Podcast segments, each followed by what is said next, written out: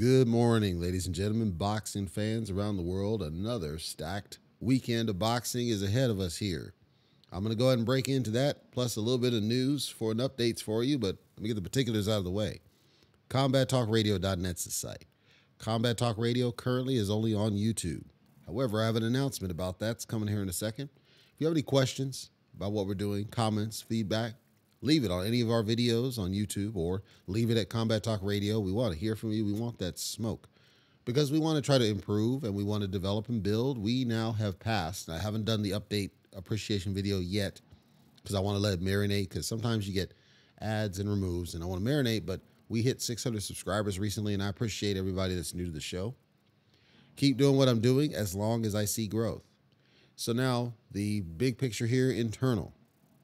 I have a plan now to move, not move, but copy essentially the show into a traditional podcast. So now what this means for you is if you're one of those that wants to listen on the go, if you notice sometimes I'll do coverage on different fights and you may not be near a computer or maybe you're at work or maybe you're out driving or something else you kind of want to hear what's going on, it'll now actually be a traditional podcast. So, because it already has a brand, because it already has a recognition, because I already know what it is, I don't have to do very much work the new host I'm going to be setting up on already has a function where I can upload videos straight to it, like I do on YouTube. It'll parse the audio and create the podcast for me. So now this means that I'll be able to expand the subscriber footprint, get more people on the deck. Hopefully, we can grow this. That's my plan. I'm coming up from behind. There's a lot of well established people out there. We're doing boxing just like myself. Unfortunately, a lot of them are very biased towards one fighter or one race, creed, color, him or her, which I'm not. I like to cover it total. I'm a boxing fan, throwback type fan. So that's what's happening. I'm going to be working on building that into its own podcast because at this point, there's no downside really. I just have to set up the account and then go in, upload the, it'll be a go forward type thing. And then I have to go retroactive to older episodes, build it. So it'll take some time. But then the plan is to do that starting with this weekend's events. So starting pretty much tomorrow I've got a lot of tinkering to do here, as well as Crypto Talk Radio or other podcasts, to get all this stuff set up on the new host. And then I'll have three podcasts on that host, which is pretty awesome. Pretty excited. This will be pretty interesting. And then also the other internal news bit. We are we have created rather our new membership structure. So far, I don't know that there's any interest in it, but I'm letting you know that it's available and the way that it'll work at a high level. There are multiple tiers of the membership. Once I launch this, you'll be able to access it from our main site. So this isn't Combat Talk Radio, but we have a brand site. And that link will be made available at all of our points in case you want to check out the membership. The membership helps support the show, but you get very cool perks as along with it. Some of the perks don't apply on the combat side as of yet. So I have to rethink what the perks need to be for Combat Talk Radio versus the other ones. As it stands, I'm going to be just letting you know what the perks are going to be. Then I have to think about what perks I would offer because unfortunately, combat does not have the same traffic level as combat. So it didn't make any sense to build too much, but there will be some stuff coming. Let's go ahead and get into our fights this weekend. Like I said, we got some exciting fights, exciting fights. Top billing is, of course, Katie Taylor fighting Amanda Serrano. This is a unification fight. I'm pretty sure it is. And the exciting thing about this one is, of course, these have been built, these two have been built strong. I'm leaning towards Amanda Serrano on this one, having followed her career. Also, it feels like Katie Taylor has lost something with her Persoon fight. Seems like confidence has been impacted. When she fought Persoon the first time and she barely got out of that, people argue that she should have lost that fight. She doesn't have the same level of confidence that she once had. The skill's still there. But we also notice that when she goes to war, she seems to suffer. And if you have anybody who can take care of Taylor in a trench, it's going to be Amanda Serrano. So this is an exciting fight. Even if you don't watch women's women's fighting, I'm telling you right now that this one's going to stand out in your mind because these are two elite boxers. They know how to box. They're not just swinging for the fences of these two. The other bit of news on these two, they're going to be apparently escorted by some WWE folks. They created two teams on the WWE because the WWE is going to be doing some co-promotion because of course the whole women's movement in WWE, which was garbage. But that whole movement, they're trying to align that with this fight because this fight is the first women's fight to headline at Madison Square Garden. So this it's making history too. So the WWE jumped on to try to help the promotional get more eyes on it because it is a signature fight. I think it's good promotion. I just I think it's a little bit of pandering because of course the whole women's revolution in WWE I think was garbage. It, when the WWE had a women's only pay per view, it tanked. Nobody watched it because it's force fed. You're forcing it down people's throat. Here you have other fights that are happening on the card. These other fights are what's ultimately supporting the card. So if you understand the business of boxing, you've got to have a solid undercard in order to support the main event. You can't just bank on the main event being all it is because you can't know. If you go back to Mayweather Pacquiao, though, Mayweather Pacquiao did not have that good of an undercard, but it didn't need it because you're dealing with Mayweather and Pacquiao, right? But if you look at Crawford and Porter, Crawford and Porter was ultimately supported by its undercard because we didn't know what we were going to get with the main event.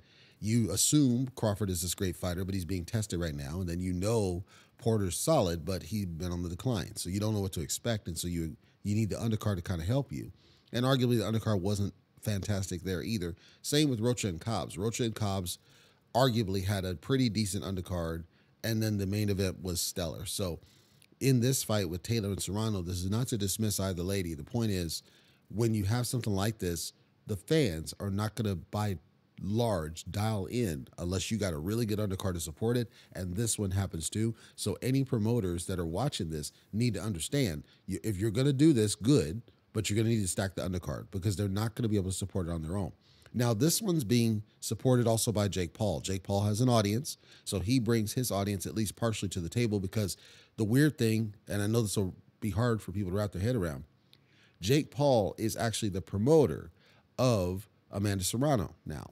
And so in this fight, he's helping to co promote along with Eddie Hearn, who promotes Katie Taylor. So if you're trying to see where Jake Paul goes in his career and the fact that he's serious, because it seems like he's serious about the fight game. All the people that trash him, he seems like he's serious about the fight game. So that's also playing in. He's got an audience he's bringing in. The WWE's got an audience they're bringing in. The UK fans are going to dial in. This is happening on DAZN. So you got any DAZN subscribers, they're automatically going to dial in. So this will be good to measure whether or not this is a sustainable model. Unfortunately, I said in the previous episode, you are seeing a rise of some of the women's fighters. And so that's good because it gives them more exposure to hopefully, but I don't think you're going to get back to the glory days of it because they were main eventing like crazy. And then it declined. And then now people like Savannah, uh, Marshall, uh, um, Crews-Dezurn, and Taylor Serrano. All of these went Hardy, right? All these ones that we see that are that are that have been built correctly. Now we can kind of look and say, okay, there's something here. Let's start trying to play with this. My only point is you're still going to need solid undercards to get people to dial in and they were brilliant on this one. And I'm going to get to again. I gave my prediction on the top because I think it's easy to tell the story. Taylor, Katie Taylor is a solid boxer. She's a very solid boxer. Could she outbox Amanda Serrano? Absolutely. I'm. Could she get a robbery? I say no because it's happening in U.S. but I, I just in my heart of hearts, I don't see any world where Amanda Serrano does not beat Katie Taylor. Amanda Serrano is one of the. She's like excellence in in skill uh, from my eyes. Can get it wrong, I could. I just see that Serrano is going to be too much for Taylor in the way she fights, eh, it, based on the fact that Taylor seems to have lost confidence. She doesn't have the same confidence she once had from my eyes. She doesn't fight with same confidence in there. It seems like she's tentative, more tentative than she used to be, and she's more cautious about eating a shot and getting drawn into wars. That could be her trainer. Maybe somebody's telling her to back off and just box smart. The problem is you can box smart all you care to, but when you're in skill for skill against somebody against Amanda Serrano, they ain't gonna work. Like to me, Taylor's gonna have to go to war with Amanda Serrano in order to send the message to the judges that she's better. That's the key. I see that Serrano's gonna be too much in terms of convincing the judges that she's better. And I think Taylor's gonna get drawn into something. And if she gets drawn into something, she's not getting out of it from my eyes. That's how I'm gonna call that one although it's a very exciting, exciting fight. I love that fight. I love the fight between these two. That's tomorrow, Madison Square Garden. On the undercard, the return of Jesse Vargas. Of course, he was supposed to return before, and then he got he was out. I believe it was COVID, but he was out. He's now coming back, and he's fighting Liam Smith. I talked about this on a previous one. This one is un- with two guys that have kind of been slight decline, not decline in terms of skill or age, but decline in terms of losses, wins and losses. Arguably, their records are pretty much pair for pair. I think the differentiator in this one, Jesse Vargas, from my eyes, he's one of those that's that's reliable, but he's never able to win the big one. He has, but I'm saying now, he's he's having a harder time winning the big one. He's kind of at that C tier right now, where certain guys are not going to get past him that are going to come up, but anybody that's above that is going to beat him. I think this fight goes to a decision. Vargas and Smith is what my gut tells me. I think it goes to a decision. I think Liam Smith gets his hand raised. And people are like, what? Are you crazy? It's because, again, what I saw of Vargas, it feels like he's just been declining. Remember, Vargas, he dropped four rounds to Adrian Broner. He dropped four rounds to Manny Pacquiao. These are top of the level in terms of skill, right? But outside of those two, if you look at performances, there's not really been anybody that's there's not been anybody that's that's struggled, let's say this, with Jesse Vargas. Does that make sense? Like it seems like he does not it's not killer instinct because he does try to go for to get you out of there. It just he doesn't seem to be able to do it. And I don't again don't know if that's his trainer trying to adjust what he's going on or what the deal is with him, but it feels like that there's been some decline. And I don't know where that's coming from. Let's break down what we're talking about here. He went to a draw with Dulorme. Dulorme, he's been on a steep like Dulorme is is the definition of decline. So to go to a draw with him feels wrong to me. I, I and that's not banging on Dulorme. It's just he's he's been in the game a long time, and I just felt like that should not have gone to a draw, regardless of why. The point is, I felt like Vargas should have easily been able to take care of Dulorme, and he couldn't. He took care of Humberto Soto, but Soto, he was so old by the time they fought. Like Soto is one of those guys, and I, I love Soto, have loved him for years. For the, by the time he got Soto in the ring, Soto was banging on him. Soto was getting some good success, and I was surprised. And obviously, there's experience. And yes, Vargas got the knockout, but the point is, I felt like that fight should have been much more clear for Jesse Vargas than it was prior to the knockout, if that makes any sense. When he fought Mikey, I said that Vargas was the bigger guy and he was not walking Mikey down. He initially had some success. Mikey drops him, and then Vargas fought tentative. I'm like, why are you doing this? You're the bigger fucking guy. That one told me there's something not right. Like when I look at Jesse Vargas fight, it feels like he just doesn't either he doesn't turn it up or he when he eats a good shot, he goes tentative and then the fight's like lost after that or the other fighter has to make a critical mistake and then he capitalizes on it. But you can't do that when you're starting to go up in the in the levels. So, you know, I I don't know. I'm saying I feel like something's not there with Jesse Vargas. That's not to say that he could not just absolutely pull it out and dominate Liam Smith. I just don't personally see it. When I look at Liam Smith's record, Liam Smith had the loss to Kurbanov. The thing with Kurbanov is Kurbanov is a solid tier fighter that was willing to go in there and do what he needed to do to bang it out. And Liam Smith, to his credit, has always gotten decisive, or at least recently decisive outcomes. It's it's a stoppage, it's a unanimous, you know what I mean? So it feels like he's the more mentally focused fighter. What really put me over on Liam Smith as a fighter was him being able to stop Sam Eggington. And you hopefully heard my Lifeblood of Boxing series on him and how I think of him. I think Eggington is one of those one of those test fighters, and if you can get past that test the way that Smith did, I think that that's telling. So, I feel, in my opinion, Liam Smith pulls this out by decision over over the fight. I don't see a stoppage. It feels like it's going to be a, a decision, unanimous decision over Jesse Vargas. If it is, I would like to see Jesse Vargas retire for his own good because again, it feels like something's really off with him, and I don't know if that's true or what that is, but it feels like something might be very well off with him. Also in the undercard, supporting rather the undercard, uh, you got Yafai. He's making his return. Yafai is going to be sorry, Galal Yafai, not Kal Yafai. Galal Yafai. He's fighting a guy Cartagena Miguel Cartagena. I don't know anything about Miguel Cartagena. I know Galal Yafai, he's making his debut, but he started late. Um, people had seen him prior to him starting in the in the pro. Uh, they had seen him and said, "Okay, there's some. We need to watch this guy. He could be something. He could be the next something." Problem is, he's a little bit older by the time he's starting, and we're seeing this more and more. We're seeing this that there's a little bit more going on uh, where they're starting a little bit later. Uh, Cartagena, he has been a pro for quite a long time, not a significant long time, but quite a long time. And the the thing is, Cartagena, from an experience perspective, should blow this guy out. But something tells me, just based on what I did see of Galal Yafai, something tells me that Yafai is going to get a spectacular type of win.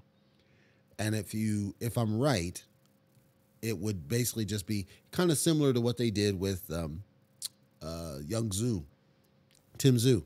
He comes out of nowhere and then he's blitzing guys and taking them out. I think that's what we're going to see with Galal Yafai. The only thing that concerns me about him is him having started literally. This is his debut fight in the pros, so that's the only concern I would have. Is okay. I don't really know if that's if that's telling, but from what I did see of Yafai, I think he's gonna come out and he's gonna make a statement at least uh, that he's here and that he's not going anywhere. Uh, Franchon Crews-Dezurn will be facing uh, Elin Cederroos. Cederroos on the undercard. So it's another it's another women's fight. Crews-Dezurn, if you don't know who that is, if you watch the other fight she had, the most memorable moment from her was when she was in the in the corner and they yanked her weave off and Snoop Dogg called it out. Um, Dezurn is she's up there in age. She hasn't fought a lot. Um, she doesn't have a lot of you know fights, and she's somewhat older, slightly older.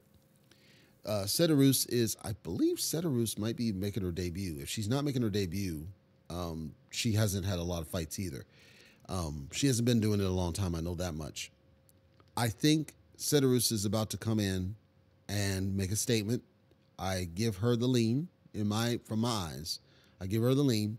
This fight not, might not even last that long, to be honest. Um, it feels like Cederroos is going to want to make a, a strong statement tonight because of the platform. That's my gut speaking. I have no evidence, but I do know that Cederroos has pretty much every advantage you can think of over Dezurn. This is at super middleweight.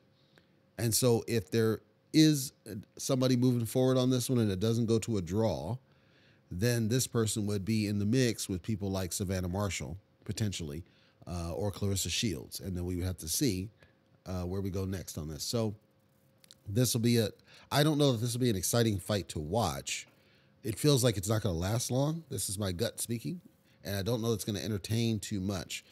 As far as I know, those are the fights that we got. There could be some smaller fights happening on the undercard that I'm not aware of, but those are the fights that I'm at least aware of uh, that are happening on tonight. So the big one I think is going to be Jesse Vargas because he has a strong fan base. Liam Smith has a strong fan base. Uh, Galal Yafai, just because he's debuting, take a look at him. I think he's going to be a standout from what I can tell. And then, of course, the co promote with WWE and Taylor and Serrano is going to get some eyes on the prize. So definitely check out this week's fight uh, set. I think it's going to be exciting. I think you're going to be entertained at least with two of the fights. uh, I don't know about all of them, but at least two of the fights, I think you're going to be definitely uh, excited with what you see, and I think it's worth uh, what's what's happening here uh, this this uh, weekend on the other channel. This is ESPN. So that was all DAZN. On ESPN, you've got the unification fight for, and it's a unification just because there's a vacant title at, at stake. But Oscar Valdez, he's going to be fighting Shakur Stevenson. Super featherweight action. WBC and WBO are both on the line. And then the weird thing on this fight is the WBC is a super featherweight title. The WBO is a junior lightweight title. Whatever. And then the ring uh, that's vacant right now, junior lightweight, is on the line for this one. So the winner of this one is going to be considered lineal champion. I know some people don't like that, but that's what it is. Now, the interesting thing about that is because it's junior lightweight, whoever wins this fight has a pretty good chance of being able to move up and fight whoever's going to be a lightweight. And of course, you know that one's hot and heavy. So this is a this is a fight to watch. This card's going to be very interesting to see Valdez and Stevenson.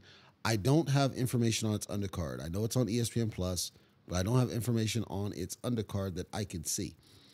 And I don't know that it matters too much, but the obviously that's going to be one of the big fights, and they probably don't have that much of a good undercard because it's top rank. Top rank seems to struggle with with building the uh, undercard like you might think. Of course, Oscar Valdez has been partnered up with Canelo Alvarez, so he suspects that's going to try to help him out. And Shakur Stevenson, both guys are promoted by Top Rank, so there was no promotional deals, but uh, you know issues. But Shakur Stevenson believes that this is going to be his come out fight, that this is going to send him over the edge and make him a superstar. And I would agree with that simply because Oscar Valdez had been pushed. I mean, he had been hyped to some degree too, and he, he's a solid fighter. I just think that I believe Shakur Stevenson's going to have too much for him. I believe Shakur is going to completely outbox him. I could be wrong, and he could get put in trouble. He's been in trouble before, Shakur. So it's possible Valdez puts him in some trouble. I do think that there's too much respect between the two. And that's why I think that Valdez gets outboxed because Valdez had a hard time against Conceição uh, prior in the fight prior before the PED issues. So I think Shakur is going to just completely outbox the dude. I could get it way wrong. Uh, that's happening in the Grand in Vegas. If you're local to Vegas, it's at the Grand happening tomorrow uh, at 7 p.m. And again, if you're not local, then you can catch it on ESPN Plus, and I think it's also on Sky Sports. That that one's happening. This one's going to take some of the shine, I believe, off of Taylor Serrano, just because of the guys involved. Valdez has a huge fan base. Shakur, not so much. Shakur fancies himself a star. He's not really. Valdez is even the A side in this fight. So it'll be worth watching it, though. It'll be worth set, definitely seeing where both guys are at. They're both undefeated. So you're going to hopefully get an outcome other than a draw that will tell you where we go next with the lightweight action. Now, let's go ahead and get into just some more quick updates. Now, the the big thing that I think was on people's mind uh, running around, Sri Saket Rung Vijay, he's going to be fighting Jesse Bam Rodriguez. I mentioned that on the fight updates. Uh, this, I got to tell you, that's an exciting fight because we got to see where Bam Rodriguez is as a fighter. He's currently mid mid level ranked, but we want to see where he is. If he's really legit, like we think he is, or he's not, that one's going to be worth the price of admission, I think. But the big picture in the in the fight game now is we're starting to see that there's less big fights that are being booked. We're seeing other fights that are getting booked that wouldn't have been before. So what I'm saying is unifications. We're seeing more unifications happen. We're seeing more champions fighting each other. But what we're not seeing are the under guys fighting each other. So you're talking like the Andrades of the world, not stepping up to fight somebody that's not really a champion but would help build a name. We saw this with Crawford. Like, why wouldn't Andrade, as an example, if he's fighting, let's say at 160, fight Golovkin? why wouldn't Golovkin fight Andrade? You know, there's these levels of fighter that they're just kind of waiting for the Canelo payday or waiting for the Spence payday or waiting. Um, just recently, uh, going back on social media, uh, I forget who it was, but there was a fighter and he was saying, you know, you're just waiting on the. Oh, it's Conor Benn saying, you know, you're just with Broner and everybody else, you're just trying to get a payday out of me. And that's what we're seeing with the lower tiers of the guys and gals. But the champions are fighting each other. So it's good the champions are fighting each other, but we certainly should want everybody to fight each other. And I'm not sure why that's not happening. Don't have that answer. Uh, the other thing is later, uh, apparently it's official that Luis Ortiz is going to be fighting Andy Ruiz uh, in August out in Los Angeles. So if you're a fan of either guy or both guys, and there's a lot of fat in that ring, but if you're a fan of these guys, then that's a fight worth watching. Uh, that's going to be coming up and we're we're it seems like they're steadily signing some better fights, but we're still not seeing the under level guys fighting each other. We also don't have a story about uh, what Tyson Fury's true intent is. He said he's going to retire. We don't really have a solid answer if he's going to do that or not.